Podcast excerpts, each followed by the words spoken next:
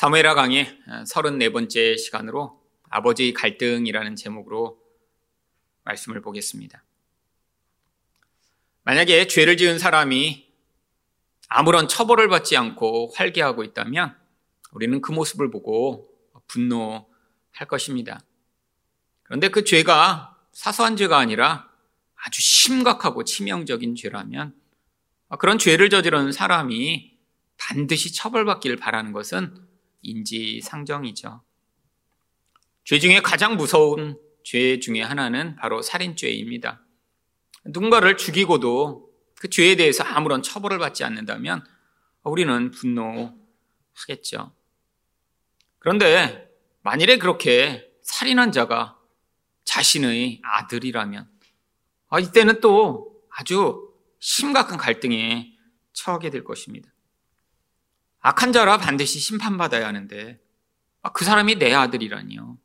아, 그렇다면 아버지의 마음에는 아주 심한 갈등이 나타나게 되겠죠. 근데 더구나 여기에서 더 한 걸음 더 나아가 바로 그 아버지가 재판장이라면 어떻게 될까요? 재판장이라 그 살인자를 처벌해야 하는데 그 처벌받아야 하는 대상이 바로 자신의 가족이면 아마 처벌이 쉽지 않을 것입니다.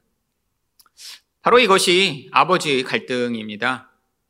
오늘 본문에 나오는 이 내용은 바로 이 이야기가 이 다윗의 상황을 통해 기록되고 있는 것이죠. 그렇다면 아버지의 갈등은 무엇인가요? 심판과 용서 사이의 갈등입니다. 1절 말씀을 보겠습니다. 스루야의 아들 요압이 왕의 마음이 압살롬에게로 향하는 줄 알고 이 다윗과 요압의 관계는 참 뗄래야 뗄 수 없는 그런 관계입니다.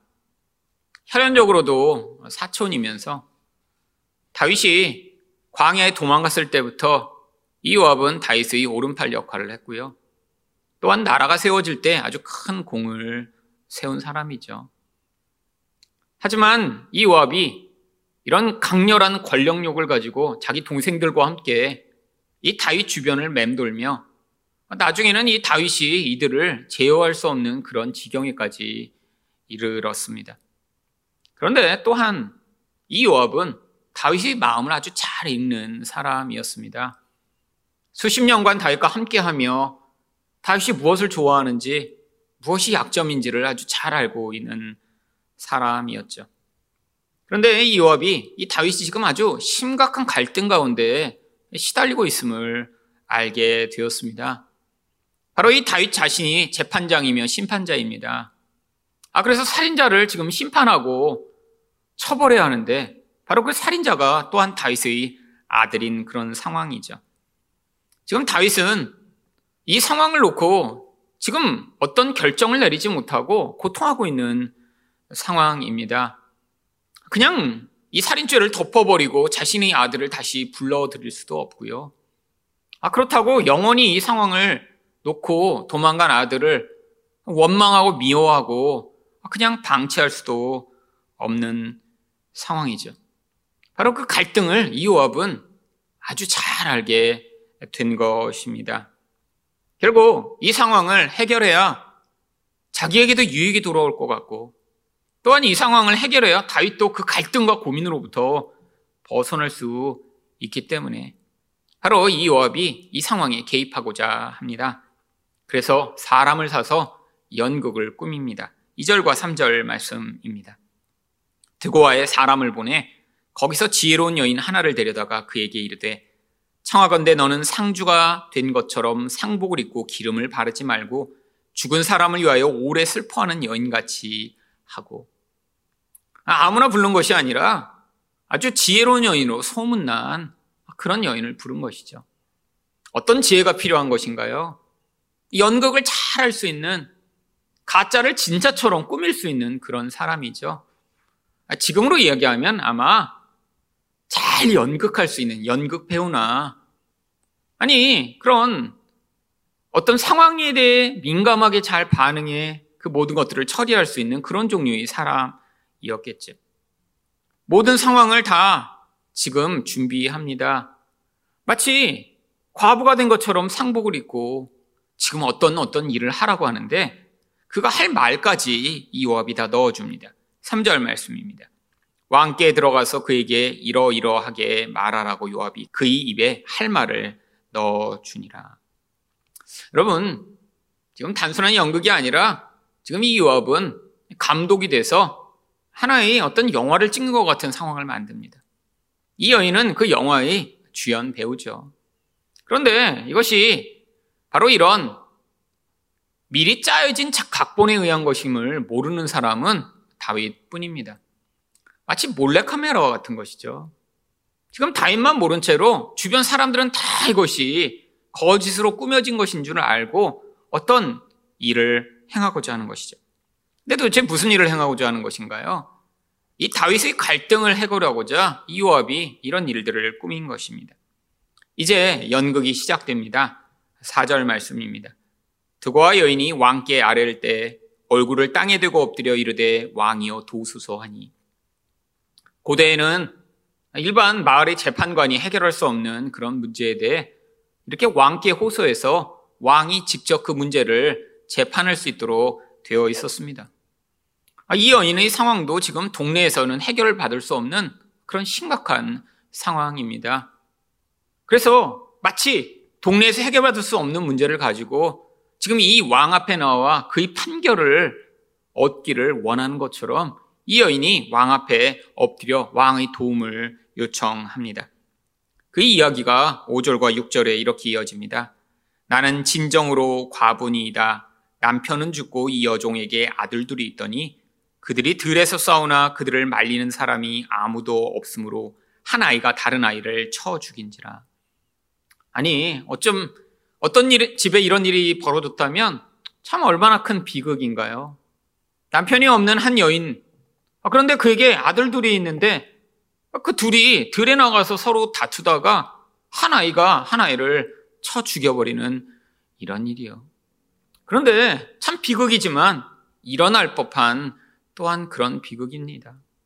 아니, 형이 이렇게 말 안 듣는 동생 때리는 것, 아, 이거 흔히 벌어지는 일이죠.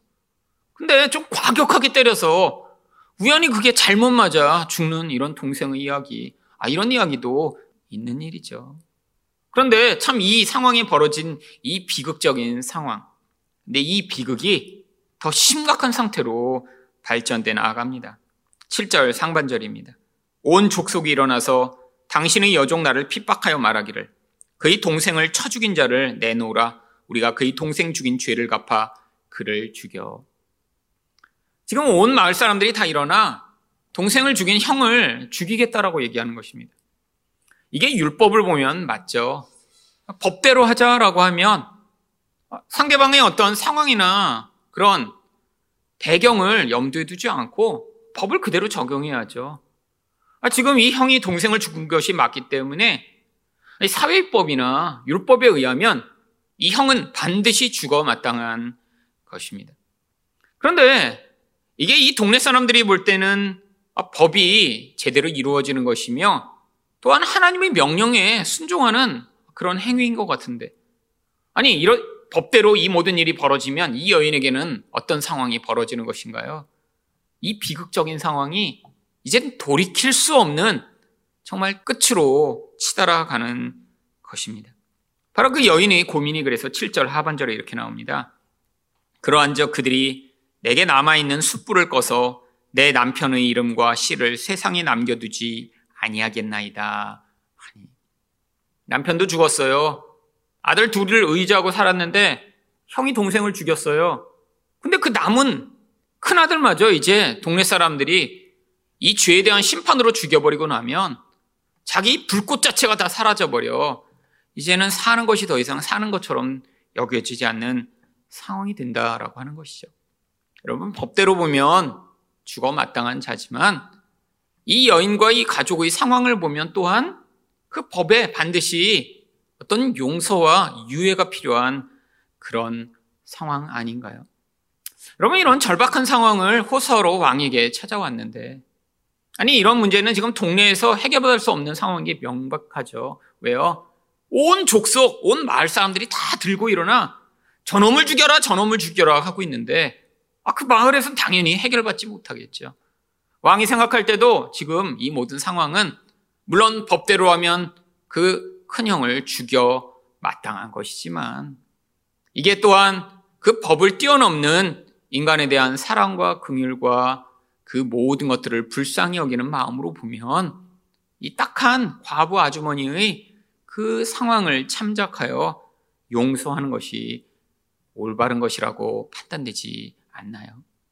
다윗 또한 그래서 그렇게 반응합니다. 8절 말씀입니다.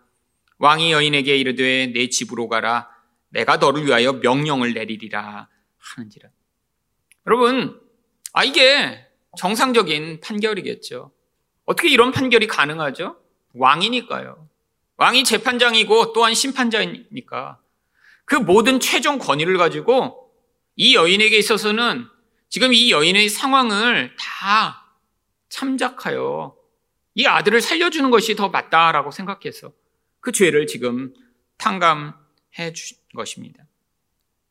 여러분, 이게 바로 지금 다윗이 이 상황 가운데 적절한 판단이라고 우리도 또한 생각할 수 있죠. 바로 심판보다는 긍휼에 더 큰 무게를 둔 그런 판결입니다. 그리고 이 여인에게 11절과 같은 이런 약속을 줍니다. 왕이 이르되 여호와께서 살아계심을 두고 맹세하노니 내 아들의 머리카락 하나도 땅에 떨어지지 아니하리라 하니라. 지금 물론 왕이지만 하나님의 권위를 빌어 그 권위를 선포합니다. 여호와의 살아계심을 두고 맹세하노니 내가 왕이지만 우리 하나님의 권위를 빌어 절대로 그 아들이 죽임을 당하지 않도록 내가 지켜주겠다라고 지금 선포하고 있는 것이죠. 이 여인이 아, 이 왕이 내가 명령할 테니까 집으로 가라 했지만 아직 믿지 못하고 너무 두려워. 아, 그래도 내 마을 사람들이 내 아들을 죽일 것 같아요라고 왕을 계속해서 간구하며 요청했더니 이런 맹세를 하며 약속을 준 것입니다. 아니, 모든 상황이 다 끝난 것 같은데 이 연인이 왕께 한 말씀만 더 여쭙겠다라고 이야기를 합니다. 그 여인이 하고 싶었던 말이 바로 13절에 이렇게 나옵니다. 여인이 이르되 그러면 어찌하여 왕께서 하나님의 백성에게 대하여 이 같은 생각을 하셨나이까? 이게 지금 문맥상 잘 따라오지 않으면 도대체 무슨 얘기를 하는지 잘 이해가 안 가는 구절입니다. 왕께서 하나님의 백성에 대하여 이 같은 생각을 하셨나이까? 아니, 왕은 그렇게 생각하지 않으면서 왜 내 아들에 대해서만 어, 이런 판결을 내렸나요? 라고 지금 질문을 하고 있는 것이죠.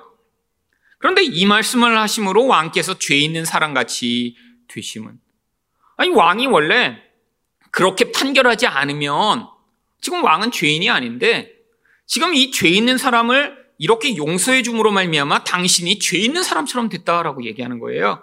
그 내쫓긴 자를 왕께서 집으로 돌아오게 하지 아니하십니다.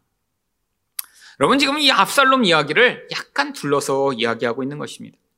이 한글 번역을 약간 풀어서 번역한 우리말 성경이 있습니다. 이 성경을 보면 이 여인의 뉘앙스가 훨씬 더잘 어, 번역하고 있습니다.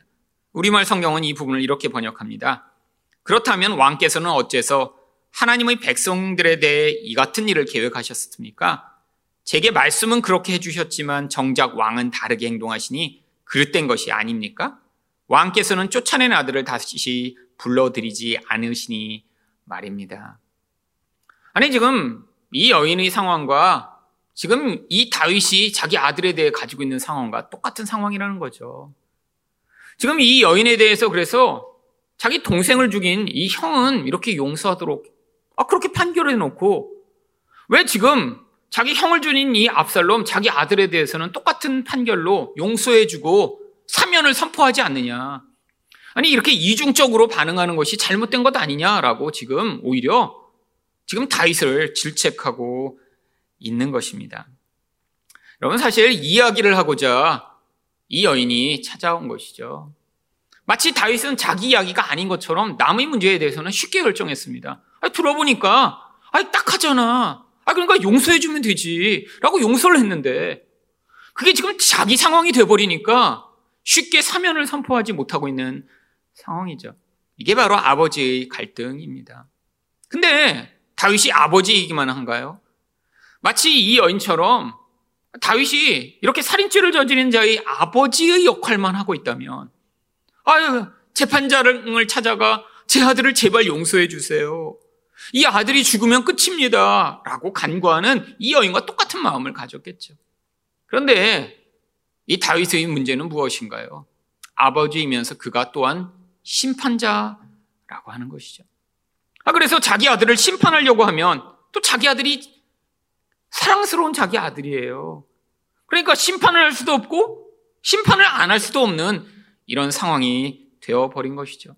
심판을 안 하면 또 어떻게 되나요? 자기 안에서 갈등을 견딜 수 없습니다. 내가 이 나라의 모든 사람들에게 공정한 법을 행해야 하는 왕인데 내 아들에 대해서 이렇게 악을 행했다라고 내가 하지만 그냥 용서하면 아, 그러면 내가 왕으로서의 권위를 다 포기하는 것이 되기 때문이죠. 여러분, 우리도 남의 문제에 대해서는 아주 쉽게 판단하고 결정하는 경우가 아주 많이 있습니다. 여러분, 근데 그게 자기의 문제가 되고 자기 자식의 문제가 되면 그게 제대로 결정이 안 되고 갈등과 고민을 일으키는 경우들이 얼마나 많이 있나요? 여러분, 남의 집이 어떻게 하는 거 보면서, 아, 왜 저거, 저거, 저렇게 하지? 아, 저렇게 해버리면 되잖아. 라고 이야기하고. 아니, 나이미 아이들에 대해서 다른 집이 고민하는 걸 보면, 아니, 그럼 그냥 그렇게 하세요. 라고 이야기할 수 있는데, 그게 자기 문제가 되는 순간 결정하지 못하는 것, 이게 바로 이 혈연으로 얽힌 우리들의 관계의 문제입니다. 근데 더구나 이 다윗은 단순히 우리들이 고민하고 있는 그런 개인적 차원의 문제가 아니라 한 나라의 왕이며 심판자며 재판관인데 아니 그 자기 공적 권위와 개인적 열망 사이에서 그것들이 해결되지 않는 이 깊은 갈등을 경험한 것이죠. 다윗이 이 상황을 깨닫고 나서야 바로 이게 누군가에 의해서 다 만들어진 일임을 알게 됩니다. 19절 말씀입니다. 왕이 이르되 이 모든 일이 요압이 너와 함께 하였느냐 하니 여인이 대답하여 이르되 왕의 종 요압이 내게 명령하였고 그가 이 모든 일을 왕의 여종의 입에 넣어 주었사오니 아니 자기 마음을 읽고 자기 갈등을 해결하고자 개입할 만한 사람이 사실 요압밖에 없죠. 여러분이 다윗은 이 갈등을 사람들한테 이야기할 수 있었을까요? 내 아들을 용서하고 싶은데 아 살인자인데 아, 이걸 어떻게 용서하지? 여러분 자기 안에 있는 진짜 깊은 갈등 아무하고도 나눌 수 없습니다. 주변 사람들은 알지 못하는 갈등이에요. 여러분 너무너무 잘못했어요. 도저히 있을 수 없는 일이에요. 근데 아버지만이 가지는 사랑과 아버지만이 가지는 애정으로 아, 그 범죄자 또한 받아들이고 용서해야 하는 그 이중적 마음이요. 자기 안에서 찢어지는 듯한 고통이 찾아오는 것입니다. 해결받을 수 없는 이 갈등과 고민. 그런데 그 상황을 이해하고 그 상황에 개입할 수 있는 유일한 사람이 바로 요압이었다라는 것을 알게 된 것이죠. 결국 이 여인의 문제에 대해서 선포했던 이 사면의 선포를 그래서 결국 자기 아들에 대해서도 선포하게 됩니다. 21절입니다. 왕이 요압에게 이르되 내가 이 일을 허락하였으니 가서 청년 압살롬을 데려오라. 여러분 아주 쉬운 것 같죠? 자, 사면을 선포하니까 다시 데리고 와. 그냥 여기서 다시 살게 해. 죽지 않을 테니까 그냥 데리고 와. 근데 말이 아니라 지금 다윗의 마음에 있는 이 갈등 때문에 지난 3년간이나 이 이야기를 하지 못했던 거예요. 근데 결국 자신의 문제가 아니라 남의 문제인 것처럼 생각해 선포했더니 그제서야 그 압살롬을 향한 이 사면이 선포됩니다. 그런데 여기 나왔던 이 모든 우화처럼 등장한 이야기가 어디서 들어본 것 같지 않으시나요? 바로 창세기에 나오는 가인과 아벨의 이야기입니다. 창세기 4장 8절을 보시면 가인이 그의 아우 아벨에게 말하고 그들이 들에 있을 때 가인이 그의 아우 아벨을 쳐 죽이니라. 지혜로운 여인인데 창세기에 나오는 이야기를 가져다가 사실 자기 이야기인 것처럼 이야기를 했죠. 똑같이 들에 있을 때 형이 아우를 죽인 이 사건. 여러분, 이 사건에 대한 심판은 누가 내리시나요? 바로 당시에는 아직 재판장이 없었기 때문에 하나님이 직접 이 사건에 대해서 심판을 내리십니다. 근데 하나님이 어떻게 심판하시죠? 바로 창세기 4장 15절입니다. 여호와께서 그에게 이르시되 그렇지 아니하다 가인을 죽이는 자는 벌을 7배나 받으리라 하시고 가인에게 표를 주사 그를 만나는 모든 사람에게서 죽임을 면하게 하시니라. 하나님이 이 가인이 죽임을 당하지 않도록 용서해 주세요. 아니, 하나님이 재판장이시고 우리 하나님은 늘 법을 지키시는 분이시며 공의로우신 분이시고 온전하신 분인데 이렇게 인류 최초로 살인을 저지르고 그것도 모르는 사람을 죽인 게 아니라 자기 동생을 미워하여 죽인 이 가인. 더구나 그 살인의 동기가 하나님 앞에서 하나님이 자기 제사를 받지 않으신 것으로 말미암아 하나님에 대한 분노를 대신 동생에게 쏟아내서 동생을 죽인 이 자를 하나님이 용서하시고 다른 사람도 가인을 죽이지 않도록 하십니다. 아니, 우리 하나님이 공의롭다는데 어떻게 늘 이렇게 행하시는 것인가요? 여러분, 성경에는 이 하나님이 얼마나 큰 갈등과 고통과 아픔을 겪었는지 기록하고 있지 않기 때문에 우리는 그 하나님의 마음을 아직 이해하지 못하고 있기 때문입니다. 하나님 바로 이런 죄인 하나 용서하시는데 하나님은 이 다윗이 경험한 것보다 더 큰 고통, 더 큰 아픔, 더 큰 갈등과 딜레마를 경험하며 하지만 이 공의보다 더 큰 사랑과 용서와 긍휼로 이 인간의 죄악을 용서하고 계신 거예요. 여러분, 이 다윗의 이야기는 단순히 다윗이 이 압살롬과 같은 나쁜 놈을 용서하는데 얼마나 힘들었는지, 그래서 누군가의 도움으로만 겨우 용서하고 받아들일 수 있었는지를 보여주고자 기록된 것이 아닙니다. 성경은 늘 다윗의 이야기를 통해 우리 하나님이 이 죄인들을 용서하시는데 얼마나 아프시고 고통하고 힘들어 하시는지를 보여주고자 하는 거예요. 지난주에 같이 말씀을 보았듯이 하나님은 우리를 아들로 딸로 여기고 계십니다. 근데 어떤 아들과 딸이에요? 잃어버린 아들과 딸이죠. 하나님의 형상으로 만들어진 자들인데 다 마귀처럼 살고 있습니다. 마귀가 행하는 이 관계의 파괴를 우리들은 늘 하고 있죠. 그래서 모든 인간이 바로 하나님 앞에서는 다 살인자와 같은 것입니다. 그래서 요한일서 3장 15절은 무엇이라고 얘기하나요? 그 형제를 미워하는 자마다 살인하는 자니. 여러분, 이게 하나님의 법이에요. 누군가를 직접 죽이지 않아도 하나님의 그 온전한 법에 의하면 다른 사람을 향한 그 미움, 그 미움이 마귀의 모습이며 결국 하나님으로부터 잃어버린 자들의 그 삶을 통해 나타나는 그 죄악의 결국이라는 거죠. 하나님은 영적이십니다. 우리가 눈에 보이는 이 육체를 죽였냐고, 안 죽였냐고 하는 것이 하나님의 유일한 판단의 기준이 아니라 우리가 마음만으로 누구를 미워하고 싫어하고 바보라고 이야기하며 끊임없이 그 존재가 나로부터 사라지기를 원하고 내 마음대로 하기를 원하는 이 모든 죄악의 근원이 얼마나 무서운 것인가 우리가 깨닫기를 원하십니다. 그런데 여러분, 형제를 미워하지 않는 사람이 있나요? 아니, 노골적으로 죽었으면 좋겠다라고 생각하지는 않지만, 아이, 저런 애는 없었으면 좋겠어.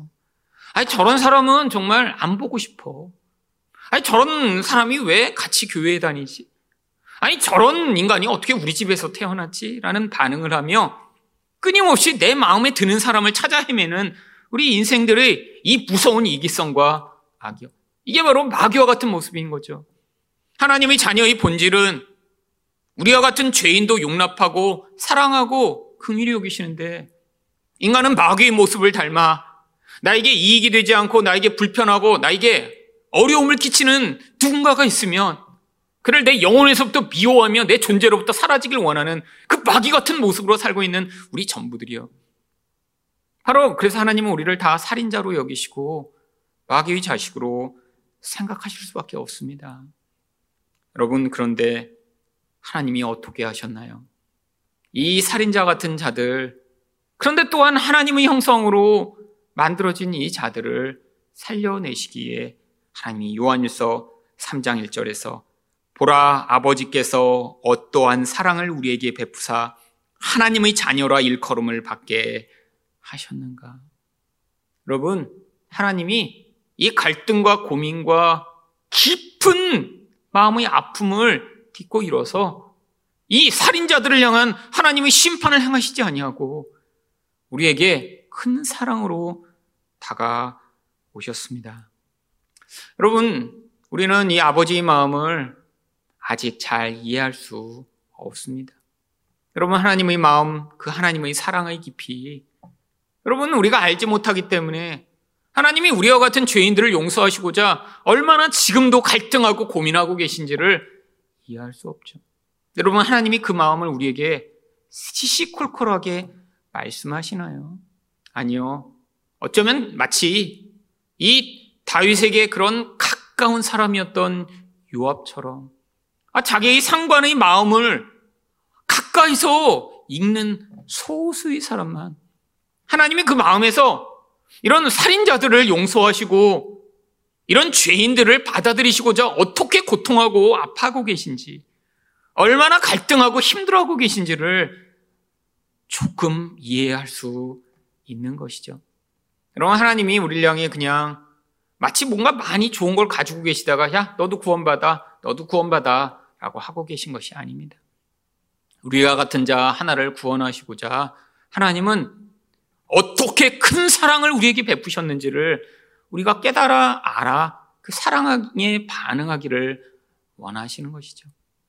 여러분, 우리한테 베풀어진 이 사랑의 크기와 깊이를 깨닫지 못한 자들은 결국 우리가 받은 이 구원이, 우리가 받은 사랑이 어떠한 것인지 알지 못합니다.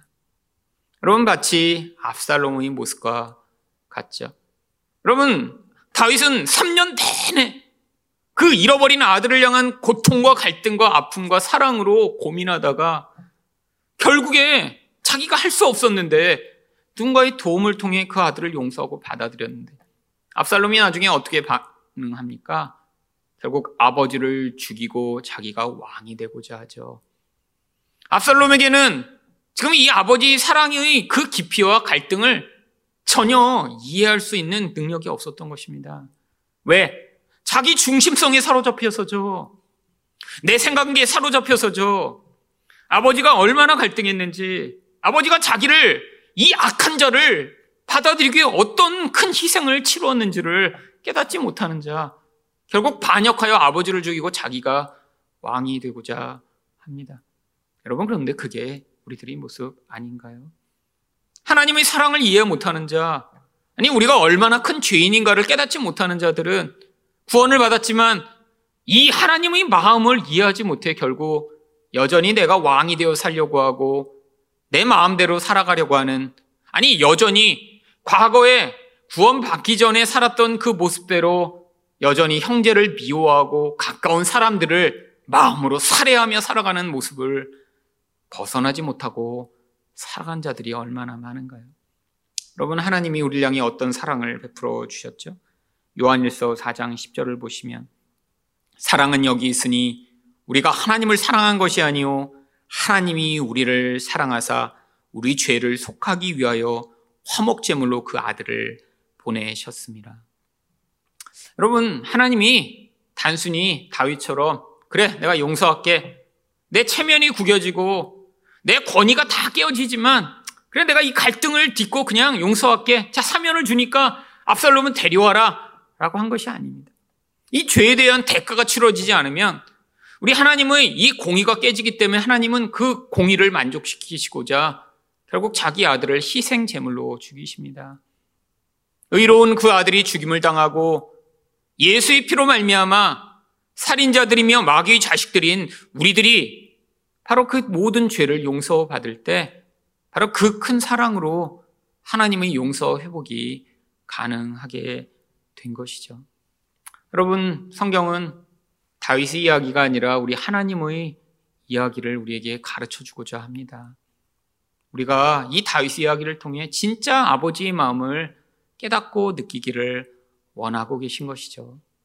여러분, 사랑을 받은 자는 바로 그 사랑을 준 자에게 관심을 쏟고 또한 그의 모든 태도와 말에 대해 관심을 기울이게 되어 있습니다.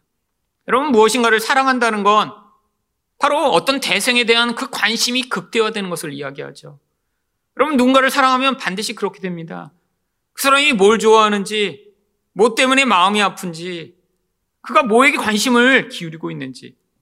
여러분, 우리가 하나님의 사랑을 진짜 받았고, 그 사랑이 정말로 우리에게 하나님을 향한 진짜 사랑을 만들어내고 있다면, 우리 아버지 하나님이 바로 이 죄인들을 용서하시고자 어떠한 고민과 갈등을 겪고 계신지를 우리가 더 크게 이해하며, 이제는 그 살인자 된 그 모습에서 벗어나 우리 하나님의 아들과 같은 모습으로 우리 하나님을 기쁘시게 하며 그 마음에 있는 갈등과 눈물을 씻어드리는 그런 인생을 살도록 해야 할 것입니다.